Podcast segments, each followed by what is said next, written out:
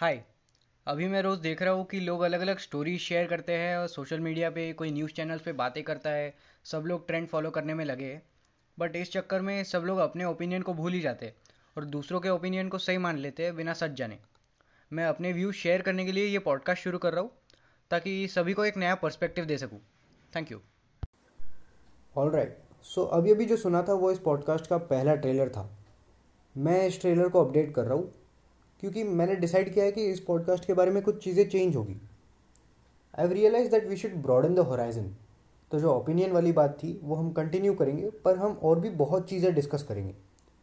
For example society sometimes maybe international affairs और anything that I want to express will be here so the podcast will include much more and it will be even more of whatever comes to mind so tuned